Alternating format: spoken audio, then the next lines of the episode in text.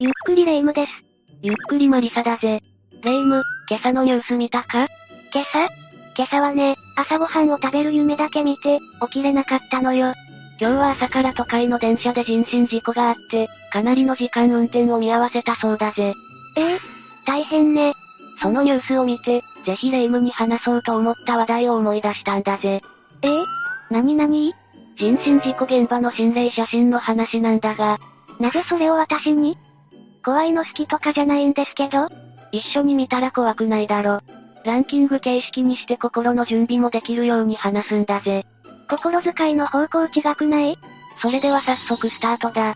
第7位の写真は、事故現場の運転手？だ。早速この写真を見てほしいんだぜ。あらら、随分派手にやってしまってるわね。この写真はいつ頃のものなのか、どこで撮られたのかは不明だが、それなりに大きな事故の写真のようなんだぜ。車が吊り上げられているところっぽいから、おそらくは事故の救助を含めた作業の途中なんだろうな。これ、運転していた人は無事だったのかしら？安否は非常に気になるところだが、それよりも見ていて気づくことはないか？え？あまり不自然なところは見当たらないけど。そうか。真ん中あたりをよく見てほしいんだぜ。真ん中？真ん中ね。あれ？え？えか。顔がある。そうなんだぜ。その部分がこの写真の不気味なところなんだぜ。大破した車の運転席のあたりに、こちらを見ている顔があるように見えるよな。もうそれにしか見えないわよ。この写真だけじゃ判断が難しいが、仮に事故直後の写真だったとしても、この位置に顔があるのは不自然だよな。そしてもし事故処理などが終わった後だとしたら、もう運転手や乗っていた人たちは救助されているだろうし、うまく説明のつかない写真なんだぜ。木の影になってそうな場所だけど、めちゃくちゃはっきり映っているわね。不気味すぎるわ。見る感じ、位置の不自然さは置いておいて、苦しそうな表情や怒っているような表情ではなさそうに見えるよな。ということはもしかしたら悪いものではなく、何かを訴えているだけということも考えられるんだぜ。怖いことに変わりはないけどね。苦しそうとかよりはいいわね。この事故で誰も犠牲になっていないことを祈るんだぜ。第6位は、事故車両から覗く顔、だ。こちらもまた車による事故現場の写真なんだぜ。どうやらこの車は、事故を起こし、スリップしてそのままガードレールに突っ込んでしまったようだぜ。こちらもまた派手に。ん？あれ？なんか、その、お、気づいたか。運転席からこちらを見ている顔があるよな。え？そんな冷静な感じ？私は心臓止まりそうになったんだけど事故で車の前部分は大きく損壊しているから、運転席も結構なダメージが来ていると推測できるんだぜ。そんな運転席から、かなりはっきりこちらを見ている顔が見えているよな。めちゃくちゃはっきり映ってる。でもこれって、エアバッグも出ているし、運転席とエアバッグの間に挟まっちゃって、動けないんじゃない？その可能性もあるよな。実際にこの写真を見た人の中では、ブレーキランプもついているから人が乗っている。だからこれは心霊写真ではなく事故直後の写真だ、という意見を持つ人もいたんだぜ。確かに、私はその意見に賛成です。もし仮に事故直後の写真で、外にいた撮影者に助けを求めているとしたらこれは心霊写真ではないし、もし仮にこの事故により命を落としてしまっていたとしたらこれはマジモンの、ということになるんだぜ。私はマジモンじゃなくて助けを求めているんだと思うな早く助けてあげないと。一心不乱だな、レイム君。この事故の顛末はわからないが、この運転席の人物が無事であることを祈るばかりだぜ。第5位は、JR 山手線秋葉原駅で起きた人身事故の写真だ。2013年の9月19日に、東京都の JR 山手線秋葉原駅で、列車が秋葉原駅を通過する瞬間に男性が飛び込むという痛ましい事故が起きたんだぜ。通過するときってかなりのスピードよね。そうだな。その事故の際に撮られた写真がこれだ。列車のフロントガラスにかなりのひびが入っていて、事故の衝撃の強さが伺えるんだぜ。事故の詳細はさておき、レイム、フロントガラスをよく見てくれ。ああ、女性がいる。そう、この写真の不気味なところは、事故によって破損した車両のフロントに、女性と思える顔が映っていることなんだぜ。結構はっきりと映っているよな。めちゃくちゃ不気味。あれ？でも、電車に飛び込んでしまったのは男性じゃなかった？そう、そこがポイントなんだ。どうして事故に遭った男性ではなく、女性の姿が映っているのか。SNS の中では、映っている女性が男性を引き寄せてしまったという見方もあったんだぜ。よく言うわよね、寂しくて連れて行っちゃう、みたいな。そうだな。心霊スポットなんかはそういう理由でも危険だと言われてたりするよな。ひぃすっごく怖いわよ。だが、実はこの現場を別の角度から撮影した写真もあってだな。その写真にも写っているんだ。え？同じ女性の、霊フロントガラスに映った女性とよく似た髪型、見た目の女性歌手の宣伝看板が。え？何？歌手？どういうこと？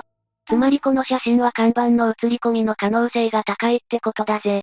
最初に言ってほしいんだけど、めちゃくちゃ怖かったし信じちゃったわよ。物事は伝え方が大事なんだぜ。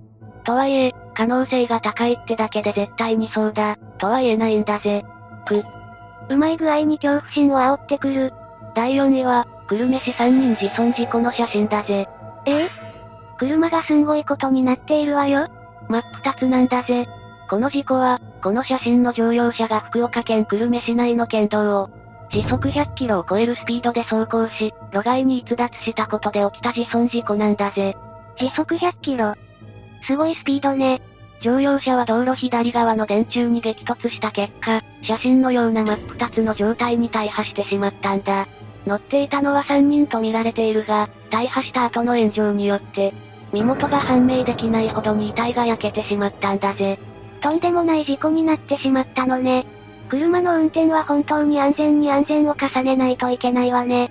この写真はそんな事故の現場の写真なんだが、車の下をよく見てほしいんだぜ。車の下、車の下？あ、見つけたか。事故車両の下から、こちらを見ている顔を。うわぁ、車にばっかり目がいって全然気づかなかった。めっちゃ見ているわよ。霊夢はこの顔、女性に見える？それとも男性に見える？ええはっきりとはわからないけど、どちらかというと女性。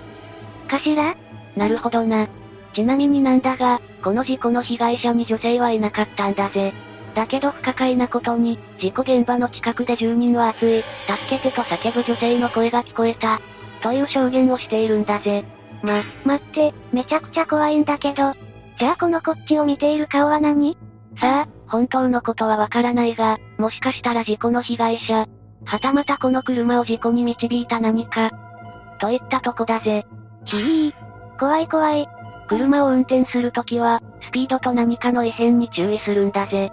第3位は、福知山線脱線事故の写真だぜ。その事故知っているわ。かなり大きな電車の脱線事故よねそうだな。歴史に残ってしまった大事故だぜ。簡単に事故の概要を説明するぜ。この脱線事故は2005年の4月25日の午前9時過ぎ、JR 福知山線が塚口駅と尼崎駅の間のカーブで脱線したんだ。直接的な原因は速度超過によってカーブを曲がりきれなかったことではあるが、なぜ速度超過したのかということが大きく話題になったんだぜ。ふむふむ。どうして速度超過してしまったの？実はこの電車は、前の駅の伊丹駅で止まりきれずにオーバーランを起こして遅延が発生していたんだ。そして当時の JR 西日本ではいかに所要時間を短縮するか、いかに電車の本数を増やすかということが重要なこととされ、遅延を起こそうものなら日勤教育という嫌がらせに近いような指導方法が行われていたんだぜ。事故を起こしてしまった運転士は当時23歳で、この事故より以前に複数回の日勤教育をされていたんだ。そういった組織の圧力が日常化していた結果、オーバーランによる遅延を取り戻そうとして、大きな事故が起こってしまった、ということなんだぜ。人災の面もある事故だったのね。それで、この写真はその事故現場の写真なのね。中にいる人は無事だった人たちかな？そうだ、これは事故で大破した車両を撮った写真なんだが、違和感がないか？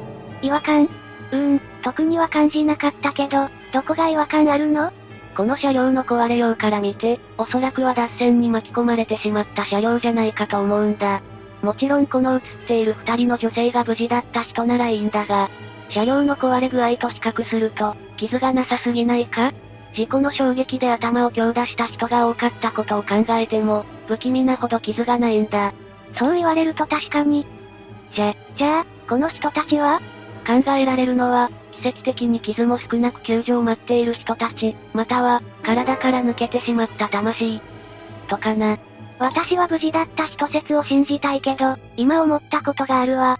なんだ？もしこの人たちが助けを求めているなら、この写真を撮った人は、それを一旦は無視して写真を撮っていたってことになるわよねそれってなんか、不自然じゃないかなって。確かにな。ということはこの写っている人は、第2位は、三重県中3女子の命を奪った事件の写真だ。この事件は2013年8月25日の花火大会の夜に三重県で発生した。強制わいせつ地、窃盗事件なんだぜ。この写真はその事件のニュースの映像なんだ。この正面の男性が心霊？幽霊がインタビュー受けるわけないだろ。は、私ってば怖いの警戒しすぎてなんて失礼なことを。見るのはこの男性じゃなく、後ろの車だ。後ろの車のフロントミラーの部分に注目してくれ。ああ、こっち見てる？そう、このニュース映像の一部の画像に、カメラを睨みつけるような顔が映り込んでいるんだぜ。この事件の日、被害者の少女は四日市市の花火大会に参加し、帰り道が遅いと姉から連絡を受けていたが、途中から既読がつかなくなったことを不審に思った姉の通報によって事件が発覚したんだ。少女の遺体は下着以外身につけていなくて、財布の中からは現金が抜き取られていたんだぜ。後日犯人は逮捕されはしたが、少女の無念が映像に映り込んでしまったのではないかと話題になったんだ。そりゃもうたたりでも起こしたくなるわよね。辛いわ。だけどこの写真、不自然なところがあるんだぜ。フロントミラーの部分に顔が映ってはいるが、車の向きはカメラの方が正面なんだぜ。サイドミラーを見ればわかるぜ。あ、本当だ。え、じゃあなんでこっち側に映っているの？変だよな。本来はこっちを向いていないはずのミラーなのに、この車の向きから合成写真じゃないかという話も出ているんだぜ。確かに。どっちなんだろう？私も最初は合成かと思ったんだけど、あるサイトで検証が行われていてな。それを見たら、このフロントミラーの顔と被害者の顔がとてもよく似ていたんだ。さらにフロントミラーの顔は鋭い目つきでこちらを睨んでいて、ニュースなどで公開された少女はにこやかな写真だったことから、果たして合成で目つきまで変えられるのか、という疑問もあるぜ。よく考えてみれば、合成するにしてももっとそれらしい場所にするんじゃないかしら？それもそうだな。でもそしたらこの写真は本物ということに、急になんだか涼しくなってきたわ。第1位は、福島県会津若松市で起きた列車事故の写真だ。これはおそらく2010年頃に起こったとされる人身事故の事故処理中の現場写真なんだぜ。駅じゃないところを見ると、完全に走っている状態の電車に飛び込んでしまったのかな？そうかもしれないな。レイム、早速だけどこの写真で何か見つからないか？私、最初から気づいちゃってたのよ。かなりはっきり写っているわよね。そうか気づいたか。どこだ？この後ろの家の、窓のところ。あ、そっちかいやまあ確かにそこには人影があるが、え？あれ？違うの？じゃあどこなの？車両の近くで作業している消防隊がいるだろ？その足元を見てほしいんだぜ。うわぁ。え？く、首だよね？怖すぎるわよ。そうだぜ。この写真を見た人が発見し、SNS で投稿して瞬く間に話題になったんだ。これは確実に回収前の首。これは本物で、これから後ろの消防隊が持っている毛布で隠されるんだという意見から、消防隊の持ち物が置いてあるだけだろう、こんなところに放置したままなわけがない。といった様々な意見が飛び交ったんだぜ。一回首に見えちゃうともうそれにしか見えない。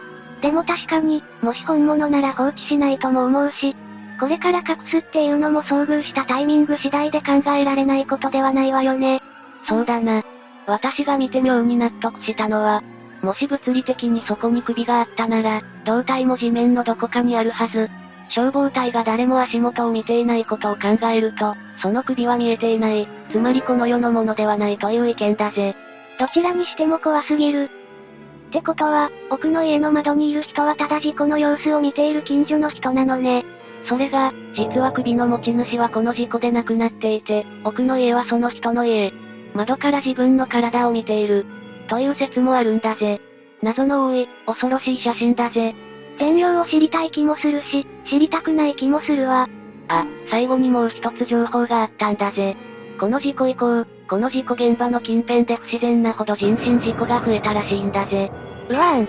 本物の可能性大。ランキングは異常だ。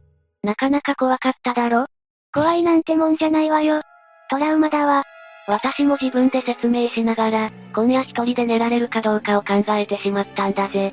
マリサがそんなこと考えるなんて珍しいわね。そのくらい、今回の写真はなかなかインパクトが多かったぜ。レイムは一人で寝られそうか？私も怪しいと思うの。マリサ、怖がり同士今日はお泊まり会にしない？それは、遠慮するんだぜ。レイムの寝言もトラウマだしな。初知りなんですけど。後でこっそり何言ってたか教えて。さて、今回はここまでだ。みんなも何か知っていることや見たことがあったら教えてくれよな。それでは最後までご視聴ありがとうございました。